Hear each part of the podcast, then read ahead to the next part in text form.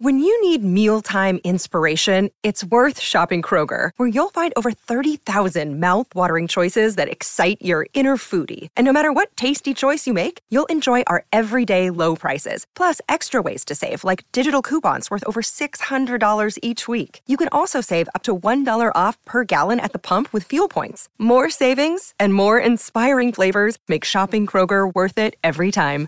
Kroger, fresh for everyone. Fuel restrictions apply. Welcome to the New Books Network.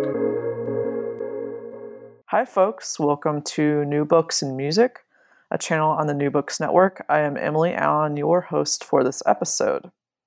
Our guest for today is Dr. Mark A. Johnson, author of Rough Tactics Black Performance and Political Spectacles, 1877 to 1932, published by the University Press of Mississippi in 2021. During the nadir of race relations in the United States South from 1877 to 1932, African Americans faced segregation, disfranchisement, and lynching. Among many forms of resistance, African Americans used their musical and theatrical talents to challenge white supremacy, attain economic opportunity, and transcend segregation. In Rough Tactics, Mark A. Johnson argues that African Americans, especially performers, retooled negative stereotypes and segregation laws to their advantage. From 1877 to 1932, African Americans spoke at public rallies, generated enthusiasm with music, linked party politics to the memory of the Civil War, honored favorable candidates, and openly humiliated their opposition. A little bit more about our guest. Dr. Mark A. Johnson is a lecturer at the University of Tennessee at Chattanooga. So thanks for talking with us today, Dr. Johnson. Yeah, thank you for having me. I'm looking forward to it. Yeah, I think our listeners will enjoy hearing more about your book. Um, but before we get to that part, can you tell our listeners a little bit more about yourself? Yeah, sure. I'm happy to. Um, so I'm from uh, Milwaukee, Wisconsin. Uh, I've done my degrees at uh, Purdue, uh, Maryland, and then finally my PhD at the University of Alabama. And uh, yeah, I teach at the University of Tennessee at Chattanooga. Um, previously, I taught at Georgia State University. Um, I have a book on Alabama barbecue, and um, I'm excited that this book, uh, Rough Tactics, um, came out this year after a uh, more than a decade of work. Yeah, and that actually leads really well to my next question, which was, you know, over that 10 year period, what was sort of the journey up to Rough Tactics? Like, right, like you just mentioned that you did previously a book on barbecue and now you've gone to this project. So, how did you kind of come to work on this topic for Rough Tactics? So, although this book came out second, um, in a lot of ways, it's my first book. Um, because I started it um, a long time ago. Uh, this project uh, found me in a lot of ways, actually. Um, when I was at the University of Maryland working on my master's, um, I was actually focusing on a much different time period in a much different way. I was uh, focusing a lot on um, gender in the revolutionary uh, period in the United States. Um, but I as uh, I'm very lucky to have enrolled in um, Ira Berlin's research seminar there. Um, so I had this amazing opportunity, right, to work with just a major uh, force in the profession. So I wanted to pick something up his alley, right? I wanted to kind of go for the gold there. Um, I knew he was a uh, blues fan. I am a huge blues fan. Um, I uh, love Memphis. Um, and so I just picked up a copy of W.C. Handy's uh, autobiography. And I found the story, you know, that uh, many people, you know, people that know Handy and know the story of the early blues know, and that he played for Boss Crump in Memphis for his mayoral campaign, and that song kind of became the first uh, kind of published, recognized official blues song. um, and Wright helped launch Handy as the father of the blues. And so I just had a lot of questions about this dynamic. Uh, what made this alliance between right an upwardly mobile black musician um, and a um, Southern Democrat um, in the Jim Crow South possible? Right, what made this alliance possible? Um, how prevalent was this sort of behavior? Um, so I followed those questions uh, for that original research seminar uh, more than a decade ago. Um, so in a way, you know, that's the first way that this project found me instead of the other way around. Then I presented the research at a conference. I went to the conference because a friend invited me. Went to the University of Alabama uh, to present it. Uh, Kari Frederickson chaired the panel, and we had met earlier, earlier in the day. I'd been warned that she was from Wisconsin, like me, um, and that she was a Green Bay Packers fan uh, who had just won the Super Bowl. Um, so we spent the whole day, you know, or you know, a moment before the panel talking about sports. Uh, then we had the panel, and then after the panel, she came up to me and said, "I don't really care what you're doing elsewhere. Uh, you should come here and finish this project with me." Um, and I got home, submitted an application, uh, and moved across the country. All right. Yeah, that's quite a trajectory. that's really cool. Um, I see what you're saying about how it found you in a lot of really kind of amazing ways, it sounds like. Um, I was curious too, like in the process, what were some of the challenges you felt like surfaced, like in the actual like just research process? Sure. So um, I did a project that, in a lot of ways, uh, is possible now because of the ability to search digital collections for a single word um, or a single right. words. Um, you know, unlike my peers who have different challenges, um, and I, but I did not have like collections I could just go to and set up shop right at an archive for a month or three months or six months. Um, you know, I didn't have those sets of materials. Um, you know, I had to find single references in single newspapers about, you know, little local elections and things like that. So um, I'm of course in no way saying that you know what I did it was harder or easier. I'm just saying, you know, that was kind of frustrating. You know, when it came came to things like funding, you know, I couldn't really make a case that I needed to use this historical society for a month, right? Or, you know, I couldn't use this uh, collection for a semester. So, um, but on the flip side of that, right? um, you know, I could benefit from all these digitized newspapers and, uh, yeah, just really look for small instances that, you know, get mentioned once um, and then forgotten. Um, but I was able to recover those stories. Yeah, that's, I see what you're saying about like the scope of your book. That I can't imagine trying to do something like this even like 10 years ago, probably 15 years ago um, like you're talking about. That's really interesting to hear um, about that process. So, yay, technology. Um, so, yeah. a little bit more now shifting gears to, I guess, the content of your project, right? So, just to kind of set the scene for our listeners here, can you talk about what was going on, you know, politically in the U.S. South in the late 19th century, right? Like how did these black musicians engage with some of the parties and movements that you summarize in chapter one? Yeah, sure. For the stories in my book, I want uh, to mostly focus on the rise of the Solid South, which refers to democratic dominance uh, in the southern states. Right after Reconstruction ended, Democrats retook control of their states uh, by any means necessary, uh, including violence and intimidation. Uh, once in office, they destroyed black voting rights on multiple levels. They made registration difficult, first and foremost, right, with poll taxes and other laws. Um, then they intimidated black men uh, who could register to vote. Uh, they installed things like white only primaries. So even if black men could vote and got all the way to the polls, uh, they could only choose from candidates that had been curated by an all white electorate. And finally, there's other levels, like the Republican Party lost its support in the South, lost its power in the region uh, because of the effectiveness of these laws.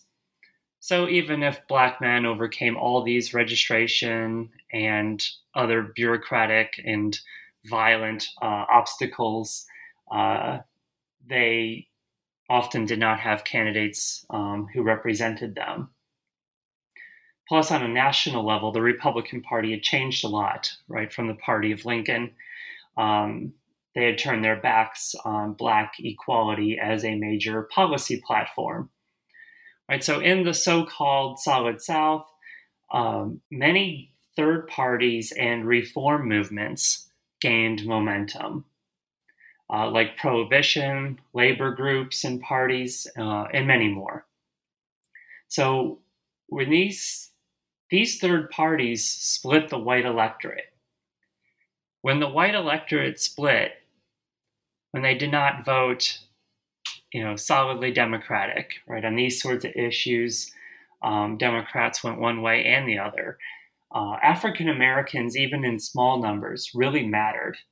And both sides of these sorts of issues, like prohibition or labor, uh, courted black voters, especially on the muni- municipal level. Uh, so, you know, in city politics, these one party races, or seemingly one party races, um, still included African Americans. Uh, the candidates would charge each other with nefarious practices and mobilizing black votes. Uh, but in reality, um, these candidates competed to register and mobilize small numbers of black voters in machine style city politics. While they did not offer anything close to equality in return, they did make small concessions through patronage, like the hiring and appointing of some black officials and office holders, or services like black parks, black hospitals, um, things like that. So, in this context, I found a vibrant, spectacular political culture uh, in which African Americans made themselves literally uh, visible and audible. Yeah, that's really cool. And, you know, kind of pointing back to the book's title, right? Like, this is sort of what you're getting at by that phrase, rough tactics. Yes. So they, uh, the white press used this term rough tactics, among other terms, um, to describe uh, these sorts of uh, so called nefarious practices.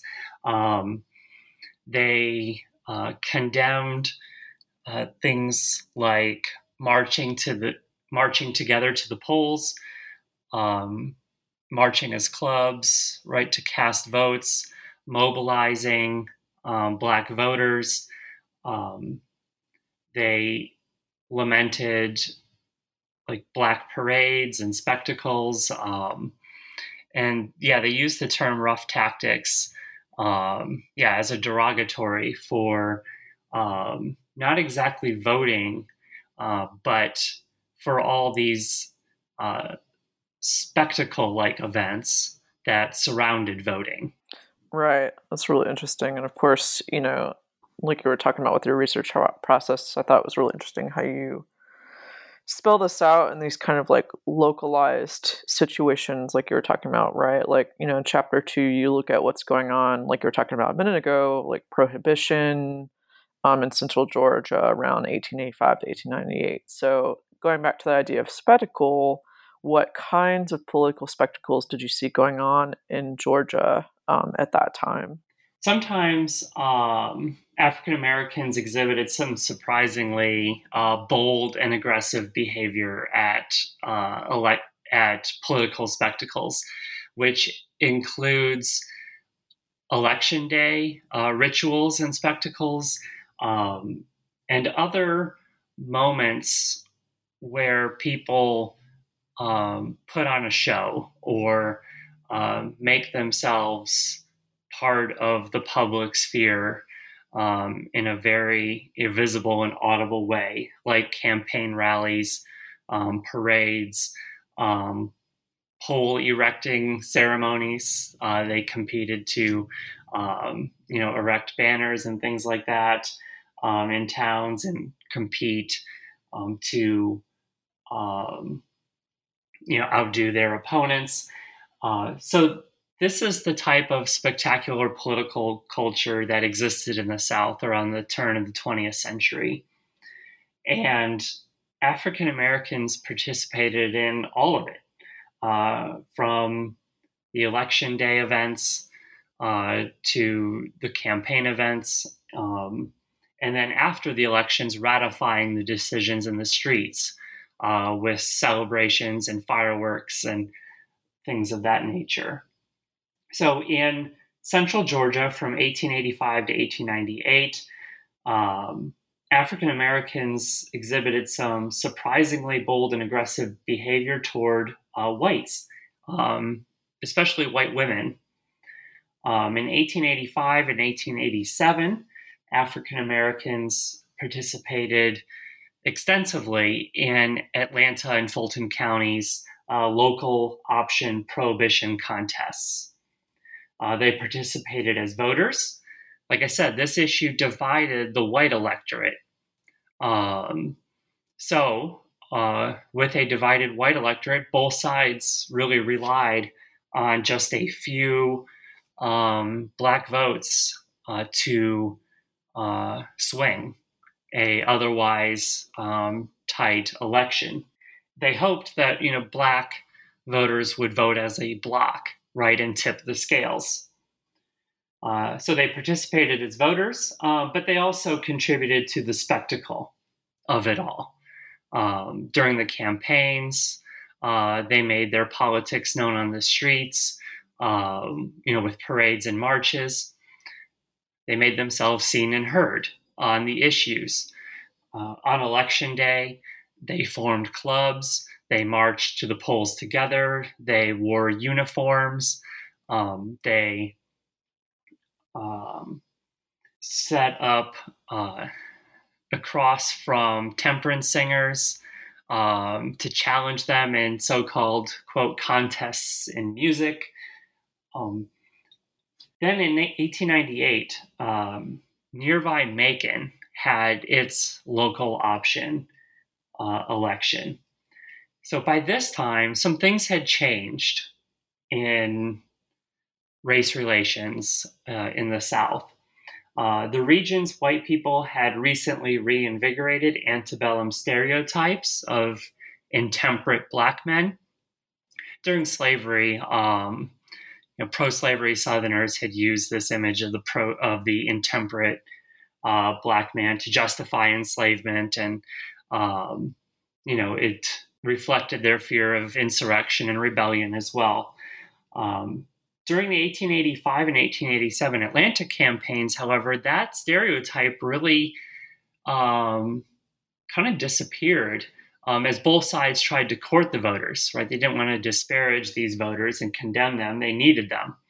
Um, but by 1898, some things had changed. And so they revived that stereotype, first of all, um, in part because of rioting in army camps amid the Spanish American War happening at the time. Plus, there were some other events that really um, heightened already tense racial uh, situation. Uh, just before this Macon Prohibition election, the Wilmington Massacre occurred. Uh, in Wilmington, North Carolina, white supremacists overthrew the fairly elected biracial government um, in the in the city. And during the Wilmington massacre, white supremacists killed hundreds of African Americans. In response to this event, uh, you know, white supremacist Southerners uh, really focused on the way to prevent this sort of thing from happening in the future was to just eliminate black voting. Uh, they saw that um, as the you know, solution to um, avoiding these sorts of uh, racial problems moving forward. Okay, so in this local option election in Macon, they the white residents of the town were really um, aware of the stereotype of black intemperance. They were really uh, suspicious of black voting. Um, and so these two things came together. Uh, meanwhile, amid all of this turmoil, uh, Southern politicians were vehemently defending lynching and protesting anti lynching legislation. Um, they considered it the only solution to so called black bestiality. Um, they defended lynching as a means to protect white women. So, with all this going on, um, Maconites, black and white, went to the polls uh, to decide the future of prohibition in their city. Uh, on election day, the spectacle unfolded just as it always had, with clubs carrying banners and wearing uniforms, um, singing songs, uh, almost like they're going to the stadium for a modern sport event, right? Uh, so the election day spectacle went just as it usually had. And in this on this occasion, uh, white female uh, temperance activists uh, set up outside each of the polling stations. They had church organs with them, and they sang temperance hymns. Right, they dressed in all white, you know, right, for purity and prohibition. Um, in opposition, uh, black musicians showed up across the street and rendered the air with discords and drowned out these white women. So, in this context, uh, I think most people would expect this to only go one way, right? I think most people would expect a lot of intimidation, perhaps even some violence on an occasion like this. Uh, but that's not what happened. It was part of the ritual, it was part of the spectacle, and it was accepted. Um, you know, so on the streets of Macon, these black men openly humiliated and harassed white women, and they got away with it. Um, and so uh, this chapter uh, focuses on what made that possible and um, just really highlights the aggressiveness and boldness of uh, some African Americans at a time when uh, we usually associate black um, political behavior with like court challenges and community uplift right through building up churches and schools and uh, but this presents us with a different sort of um, black activism one that's very public very loud um, and very bold yeah, thank you so much for laying that out for us. I think y'all need to read this book. Y'all need to read about that because it's pretty remarkable. Um, the you know situation that the way the spectacle operated, like you were talking about, is just really fascinating um, for that time. And I also found as well, like the next section that really interesting is too. You know, you call it the bridge, in which we're shifting gears now to New Orleans, right? Like, and you talk about how black musical labor was disputed for a 1903 United Confederate Veterans Reunion. So, can you also kind of talk about how this played out and what did all of this reveal about how Black musicians were being perceived in that space? Yeah, so this section um, helps us understand what made these alliances possible and even desirable from both sides, and what made them acceptable. Right? How did these black musicians, like in Macon, right, where they exhibited this bold and aggressive and even maybe threatening behavior, what allowed them to get away with it?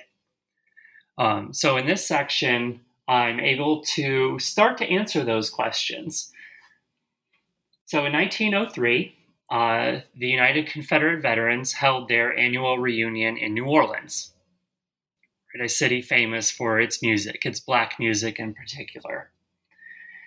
And they needed musicians uh, for uh, their festivities. In New Orleans, the musicians had unionized. They had uh, separate but cooperating um, chapters of the American Federation of Musicians uh, along know, race, racial lines. Well, the white union could not supply enough musicians to meet the UCV's demands. But like I said, the white union and the black union cooperated uh, per their uh, constitutional guidelines. Um, so they offered to supply black musicians uh, to meet the number. And uh, the UCV, um, unsurprisingly, balked at that. They did not want black musicians at their parade. But this story uh, reveals, like I said, what makes these black white alliances possible, um, even when they seem unlikely. When the story hit the hit the news, uh, Confederate veterans did two things. Uh, they came to the defense of the black musicians. They portrayed the black music as desirable. They connected it to a romanticized image of the Old South, in which um, plantation, um, you know, enslaved people willingly, right, in their words, made music for their in their words, beloved masters. They recalled, you know, antebellum balls and other parties in which uh, they danced all night to the music made by enslaved people. So they re- so first they recalled these and romanticized uh, these moments of the old South, and they used that image um, yeah, they revive that image uh, for uh, their purposes in the in their current moment, right? To you know, they portrayed slavery as the um, natural relationship between black and white, uh, and implicitly they suggested that they should return to that uh, condition, right? So on one hand, yeah, they mythologize, romanticize black musicians made and their music made um, for their white masters. But on the other hand, they worked to prevent these black musicians from participating uh, because they knew that this was not just a social event like an antebellum ball. Uh, they knew uh, that these reunions had political implications. Uh, they knew that uh, also that the presence of professional black musicians, unionized professional black musicians, would undercut the image, right, of the enslaved black musician who willingly um, and eagerly made music for his master and his family. So, um, on one hand, right, they desire this music, they portray it as superior, um, as an authentic remnant of an antebellum um, enslaved past, uh, but they know that it's not the same, that it's professional, urban, um, unionized music, and so they also reject it. So they try to separate social and political power um, and events. Uh, the veterans portray the reunion as a social event. So, out of one side of their mouth, they can say that they want this sort of music and that it wouldn't entail any sort of equality and wouldn't mean anything. In fact, the opposite, that it would reassert right white kind of paternalism toward black people. But on the other hand, they just absolutely reject um, the professionalization of it all, and that the union black musicians can set the rates, right, and uh, set the terms of the deal. So this 1903 reunion helps us understand what made these black white alliances possible right so at these political spectacles, at lost cause spectacles, uh, white um, Southerners got what they wanted. They got to revive stereotypes of feckless black musicians who willingly made music for their masters during slavery. Um, they got to justify further um, supremacy over right black people. But African Americans got what they wanted out of these arrangements as well. They uh, got to assert their professional status. They got paid. Um, they got to integrate their music into the national mainstream. They got to play for large white audiences. Um, they got to showcase their yeah their talents, their music, um, and right in a period of limited economic opportunity, uh, they gained money, but also um, fame and recognition. So, uh, in this chapter, I focus on how African Americans played this role of sort of the faithful slave, um, but to their own ends to achieve economic uh, mobility um, and success, to achieve local or regional fame and notoriety, um, and to um, advance their culture, right? To integrate their culture into uh, you know the national you know music. Exactly. And it also kind of you know is that pivot point you know going further into the 20th century um but to like you're talking about like things are starting to continue to change. And you know in the next chapter as well you go a little bit further in chapter three um, looking at different you know events from 1909 to 1932 um, so how did you see you know in this time frame you know, what kind of spectacles were African Americans using to, you know, express, for instance, political power in the face of the Democratic Party, you know, against the lost cause yet again, um, and for the labor movement in World War One. You know, so what was going on here um, from this 1909 to 1932 period?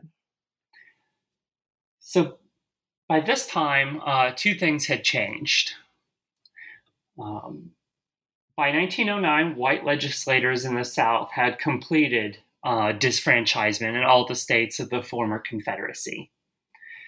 They also, uh, on a national level, uh, election reformers had um, eliminated a lot of the uh, popular politics, as historians have called it, or the spectacles of the period.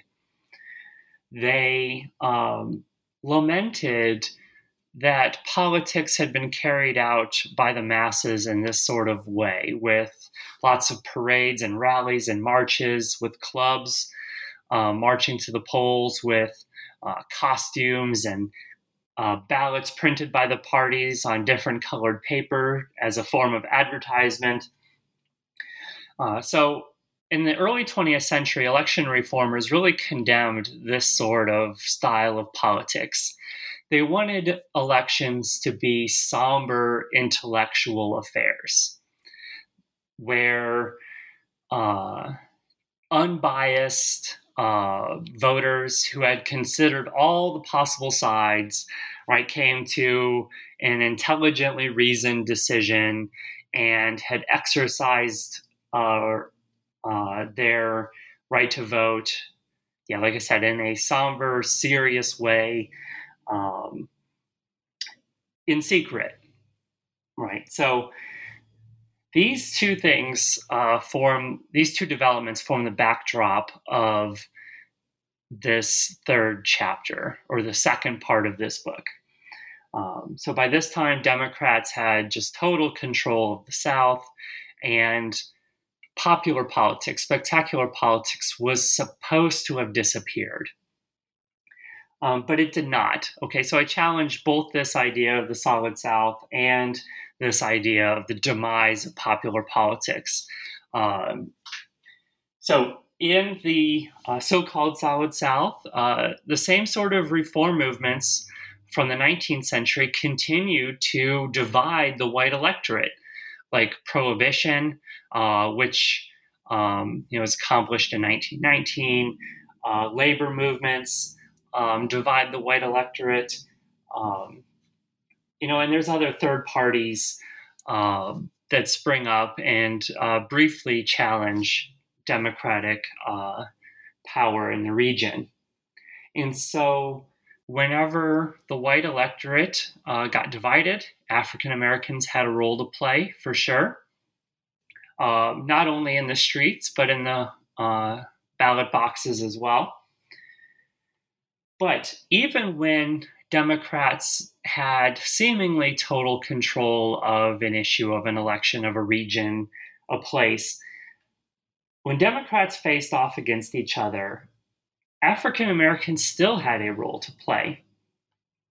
Um, the Democratic politicians wanted to revive those old South and antebellum racial norms. Uh, so they invited Black performers to play at their rallies and campaign events in that faithful slave role. Uh, usually, African Americans played that role as assigned. They earned a couple bucks, advertised their music and their talents, um, you know, showcased their uniforms, uh, and helped right integrate their music into the national mainstream by playing for white audiences. So they both got out of these spectacles what they wanted, right? The white politicians got to portray themselves as kind of benevolent characters um, and sort of help their audiences uh, romanticize the old South and maybe, you know, aspire to revive those sort of norms. Uh, but meanwhile, African Americans got what they wanted to. Um, they got professional status and economic opportunity like I said, they usually played the role as assigned. Uh, W.C. Handy talked about this playing for James K. Vardaman, um, who was, even in an era of white supremacy, uh, really famous for his white supremacy, um, perhaps even uh, so um, racist that uh, he was kind of an outcast. Um, but Handy played for him, and he talked about you know, they played the gig, they sat through the speech and heard all the nasty things. They played again as the crowd walked out of the meeting hall or the rally, and they got paid. And they got to showcase their talents and um, show off their new uniforms and things like that. So, um, like I said, they usually played it as assigned, but sometimes they did not. Sometimes uh, they took those opportunities and turned them on the uh, you know white supremacist candidate who had hired them. They'd play Union war anthems, right, to humiliate a Southern politician. They, um, you know, maybe play discords as loud as possible so that no one could hear the speech. Uh, they did all these sorts of things to upset right, and just harass um, these white supremacist candidates um, at their own events. Or opponents would hire them to show up at the other candidate's event to do these sorts of things. So, um, in the third chapter, uh, I focus a lot on political rallies uh, where there's white speakers um, but there's black musicians there or other black performers there um, to either support the candidate or humiliate and oppose that candidate. Because even when Democrats faced off against each other, uh, there was usually a preferred candidate. Um, they would have at least, you know, one of these candidates, usually the challenger, right, to an incumbent, knew that he had to do something to shake up the status quo, right, and overturn the election from the you know previous cycle. You know, so the challenger would usually court some black votes to help get over the hump, and you know they did not, um, like I said, concede anything like equality, uh, but some patronage, perhaps some services, and in this machine style politics of the era. Um, you know, black voters, black musicians, black performers could help a candidate um, get over the hump. Yeah, and in all this, you know, there's been one key figure um, that has come up a few times, W.C. Handy, right? Um, and you kind of get more into his situation in chapter four with the Memphis campaign of uh, Edward Crump, um, from which we get the Handy song. So, can you talk a little bit more? You've been talking about a little bit, but can you kind of elaborate a little bit more about you know, what was going on with Handy and these different political spaces and that song, for instance. Um, so I wrote this book to uh, figure out this relationship between Handy, an upwardly mobile black musician, and uh, Boss Crump, a, a, white Southern Democrat in Memphis. Uh, I wanted to figure out what made their alliance possible, what both sides would get out of something like this, and how often these circumstances played out across the South um, at the time period. So in 1909, uh, Crump runs for mayor of Memphis. He his campaign hires um, a uh, Handy and his band to uh, mobilize uh, black voters um, in the Beale Street area. Uh, the other candidates hired black musicians as well. Uh, in the newspapers, they all charged each other with trying to register black voters, uh, but behind the scenes, they all tried to register black voters. Uh, the bands set up shop on the city streets or in the uh, taverns, uh, which uh, played a vital role in the machine style politics of Memphis. The um, you know they'd attract people to these registration sites they'd pay the poll taxes give them a ballot um, and try to mobilize voters that way. In memphis uh, we get a little preview of kind of the switch from the republican party to the democratic party um, in terms of black loyalty. In memphis uh, the Democratic Party had control, um, but usually one candidate or another would, uh, you know, try to make some sort of concession or try to promise some sort of, uh, you know, service or patronage in return for support. Uh, also, Black Memphians had become disillusioned with the Republican Party. They started to view the Republican Party as uh, paternalistic um, as disingenuous. Uh, they were frustrated with the lack of progress since the Civil War. Um, they were also frustrated with just the attitude of these white Republican politicians. Um, in one case, the uh, school board um, fired a principal. Uh, the uh, in short, the Republican um, party came to the defense of the um, school board, uh, but the uh, Democratic Party came to the defense of the uh, black school teacher. So uh, you start to see um, the complexity of politics and the holes in the solid South um, in Memphis in 1909. And so you got you start to see the appeal of perhaps someone like Crump or maybe a politician like him to um, African Americans. Um, yeah, but meanwhile, Handy plays for Crump and his campaign. Uh, they he composes a song, um, and that song eventually becomes uh, yeah the first published blues song. So they help Crump into office and uh, it launches both of their careers. Um, Crump dominates Memphis politics uh, and, in part, Tennessee politics from behind the scenes uh, for a long time. Uh, and Handy becomes a black music publisher and uh, the father of the blues. And so they're both connected at a political rally in 19, you know, at this political campaign in 1909. Yeah, and I was kind of curious. You were talking about how you worked through Handy's, you know, autobiography and all this kind of stuff.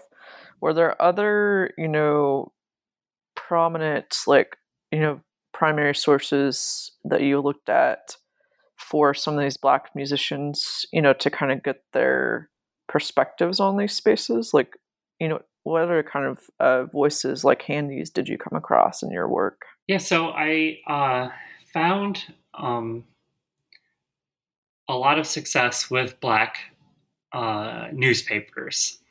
Uh, they would comment on these campaigns or these rallies uh, from a black perspective, uh, and they reveal, you know, the black interest in succeeding and uh, participating in these sort of events. Uh, going back to the 1903 UCV reunion, for example, the uh, black newspapers across the country chime in on this event, on this dispute between the UCV and the unionized white and black musicians uh, in New Orleans. And they boil it down to an economic um, an economic uh, argument. The from their perspective, the black musicians pay their dues to the union. They deserve union protection, and uh, they applaud the biracial union uh, for uh, standing up to the UCV. Uh, right, they view it through the lens of economic opportunity. Uh, when it comes to these sort of political events, um, Chicago Defender uh, comments on these sorts of events across the country, and uh, they take it from a perspective of concessions and patronage. Um, they condemn white politicians who seek black votes and try to use black spaces like churches or black parks uh, to court to mobilize black voters but do not pay black musicians for their campaigns. And so they make payment really a centerpiece of this arrangement. They are willing to throw support behind candidates as long as they play by black rules.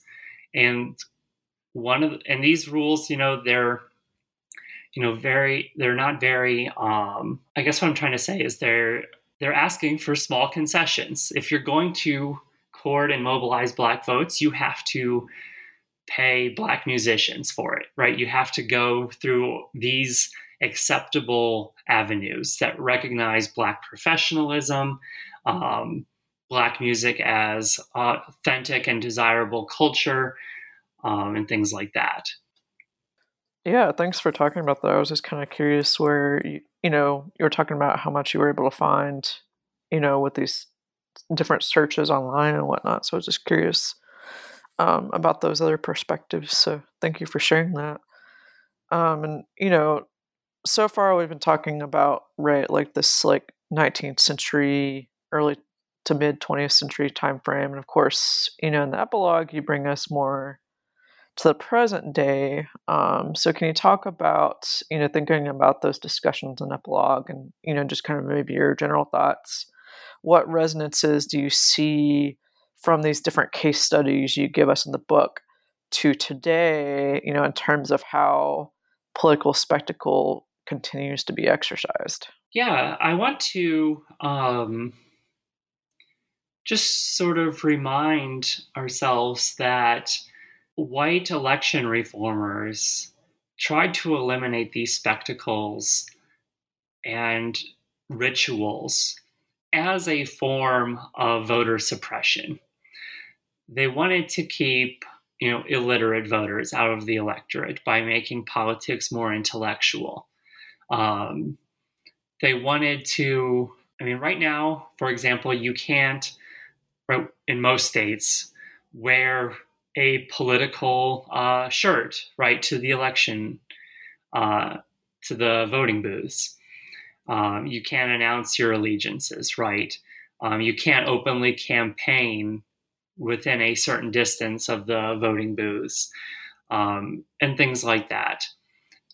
You know, right now you vote with a secret ballot, but back then you did not. Um, you had a colored ballot that announced your allegiances to everyone.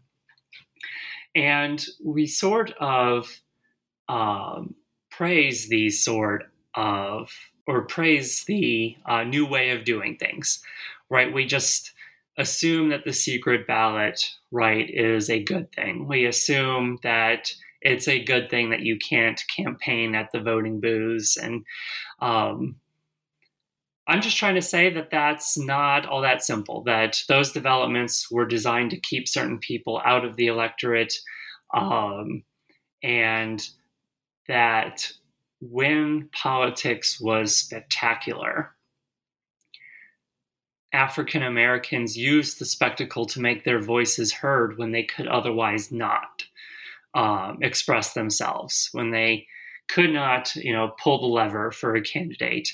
Uh, they still had ways of participating, like humiliating candidates or honoring candidates they preferred. So I still see this type of stuff happening. Um, for example, uh, the um, KKK had a rally in Columbia, South Carolina, um, after the Charleston church shooting. Um, South Carolina took down the Confederate flag from their state capitol, and the KKK rallied um, in protest to keep that flag up. And um, a white man, a tuba player, uh, followed the KKK and played humiliating music the whole time uh, to make fun of them. I also think about in 2016 uh, when a uh, leading Trump supporter made a comment about uh, Mexican uh, culture as aggressive um, and portrayed the uh, doom of a Clinton presidency as taco trucks on every corner, right? In advance of a Trump rally in uh, Reno, Nevada, uh, culinary workers uh, set up their taco trucks outside to prevent access to the building. Right, they built a wall of taco trucks, right, to protest Trump, and so I wanted to focus on these sort of ways that seemingly powerless or less powerful people um, use public spaces to make their voices heard in one way or another. Yeah, thank you for talking about that. And I think folks would really, even though was, this was a while back, I think pick up on some of those resonances um, reading that book for sure. Uh, I wanted to ask you too. Now that you've gotten rough tactics done, what other projects are you working on? yeah, so um, while I was writing the book on uh, Alabama barbecue, uh, a pitmaster just offhandedly uh, complained about bacon. Um, he explained that bacon had become so powerful and therefore so pricey that uh, butchers, meat packers, had started cutting the belly further and further up, leaving less meat for spare ribs. Now, in Alabama, ribs are not baby back ribs, they're usually spare ribs. Uh, but some barbecue restaurants have had to change uh, because the spare ribs just keep getting smaller and smaller. And so at these restaurants that have been open for 50 something years, customers come in, order ribs, and they're baby back ribs, and they complain about that. And that's because bacon has made spare ribs uh, small. I got to thinking, how else has bacon changed our foodways? Um, so I am writing a book called American Bacon, and it's the story of bacon in the United States from a mundane staple for impoverished and enslaved people in the colonial period to a 21st century gastronomic and pop culture phenomenon. That sounds amazing. I will look forward to reading that as well. but thank you for uh, joining us on New Books in Music, Dr. Johnson. It was a pleasure to uh, talk with you today. Yes, thank you for having me. I'm so glad you reached out, and I had a lot of fun talking about this book with you.